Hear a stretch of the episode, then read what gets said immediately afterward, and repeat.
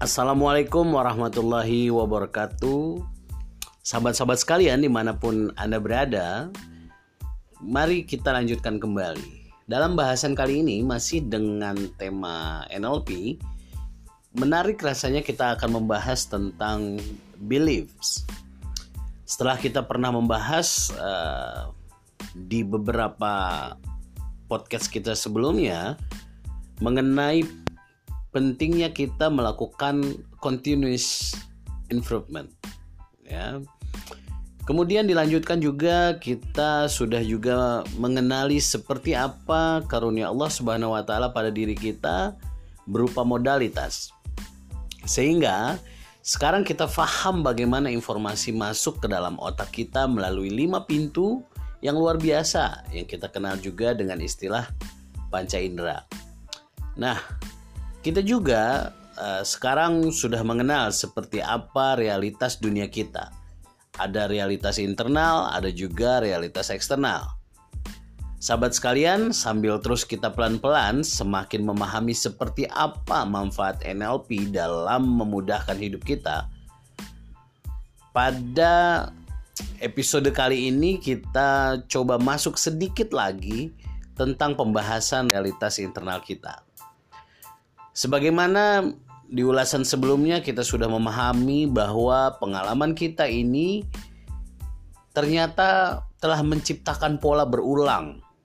Kemudian kesimpulan-kesimpulan kita itu dari semua pengalaman kita kemudian berkumpul menjadi sebuah beliefs dalam diri kita.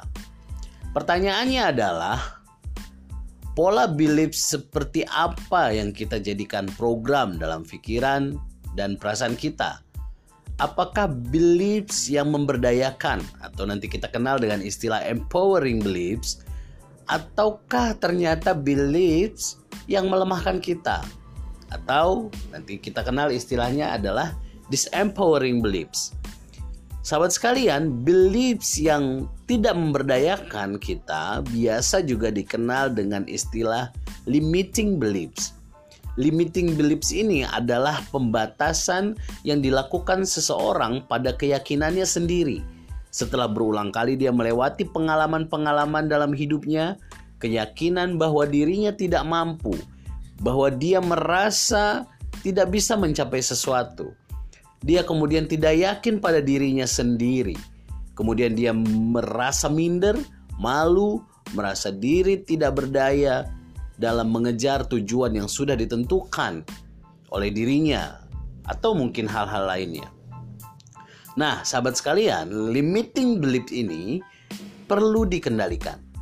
Karena jika ia mendominasi kita, bisa dibayangkan seseorang akan masuk dalam kondisi yang berat. Kenapa?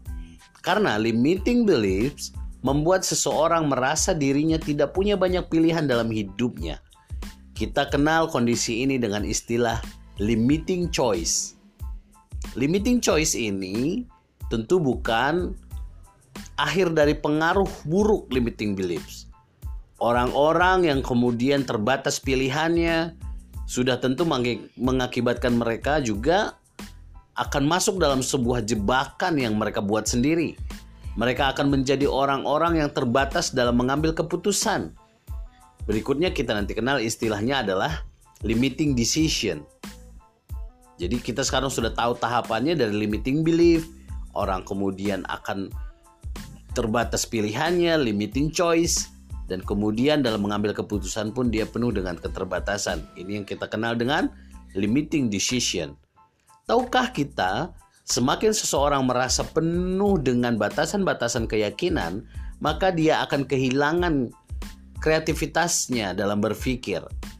Akibatnya, mereka merasa dirinya benar-benar tidak punya pilihan. Kadang ada orang yang merasa mentok dan tak bisa berbuat apa-apa karena memang merasa hanya bisa diam dan tak bisa berbuat apa-apa. Orang-orang yang mati kreativitasnya tak tahu harus berbuat apa, hanya membuat seseorang menjadi orang-orang yang pasif. Dalam kondisi ini kita sebut mereka masuk dalam situasi limiting action. Begitulah sahabat sekalian, pola terbentuk menjadi rangkaian. Bagai sistem yang bekerja begitu saja, membuat orang-orang yang dipenuhi dengan limiting beliefs akhirnya membuat diri mereka serba terbatas dalam mengambil keputusan. Dan tindakannya juga tentu akan terbatas. Hari-harinya penuh dengan kebingungan karena tak bisa dan tak tahu harus berbuat apa. Nah, sahabat sekalian, pada akhirnya terbatasnya tindakan tentu sangat berpengaruh pada terbatasnya hasil yang didapatkan. Hasil adalah buah dari tindakan. Kita nanti mengenal kondisi ini dengan istilah limiting result. Result itu adalah umpan balik dari setiap tindakan kita. Artinya, kita bisa membayangkan tindakan yang terbatas karena keputusan dan ide kreatif yang terbatas pula buah dari keyakinan pada diri yang terbatas akan memberikan umpan balik dan hasil yang terbatas pula tentunya. Nah, dari pola berangkai di atas, kita jadi faham sekarang bagaimana pentingnya kita belajar dan menumbuhkan terus keterampilan kita dalam memberdayakan diri kita, mengelola realitas internal dalam pikiran kita, agar tak lagi didominasi oleh limiting beliefs, namun kita bisa memutus pola yang tak memberdayakan dalam diri kita, kemudian menggantinya dengan empowering beliefs. Di sinilah peran NLP, sahabat sekalian, menjadikan pengalaman sebagai guru terbaik dalam kehidupan, menjadikan semua pengalaman menjadi bagian yang memberdayakan diri kita. Bagi sahabat yang kemudian ingin mendalami keterampilan pemberdayaan diri ini, kami sangat merekomendasikan sahabat sekalian untuk hadir dan ikut dalam pelatihan NLP yang kami selenggarakan. Anda bisa memeriksa jadwal pelatihan kami di website banglubis.com tentunya. Dan ketika Anda berada di, di kelas practitioner NLP, mengelola pikiran, dengan pendekatan yang sangat mudah akan menjadi pengalaman menarik bagi Anda tentunya. Rasanya itu dulu yang bisa kita bagi di kesempatan kita kali ini. Sampai jumpa di episode berikutnya dalam bahasan kita yang lain yang menarik juga tentunya. Terima kasih. Assalamualaikum warahmatullahi wabarakatuh.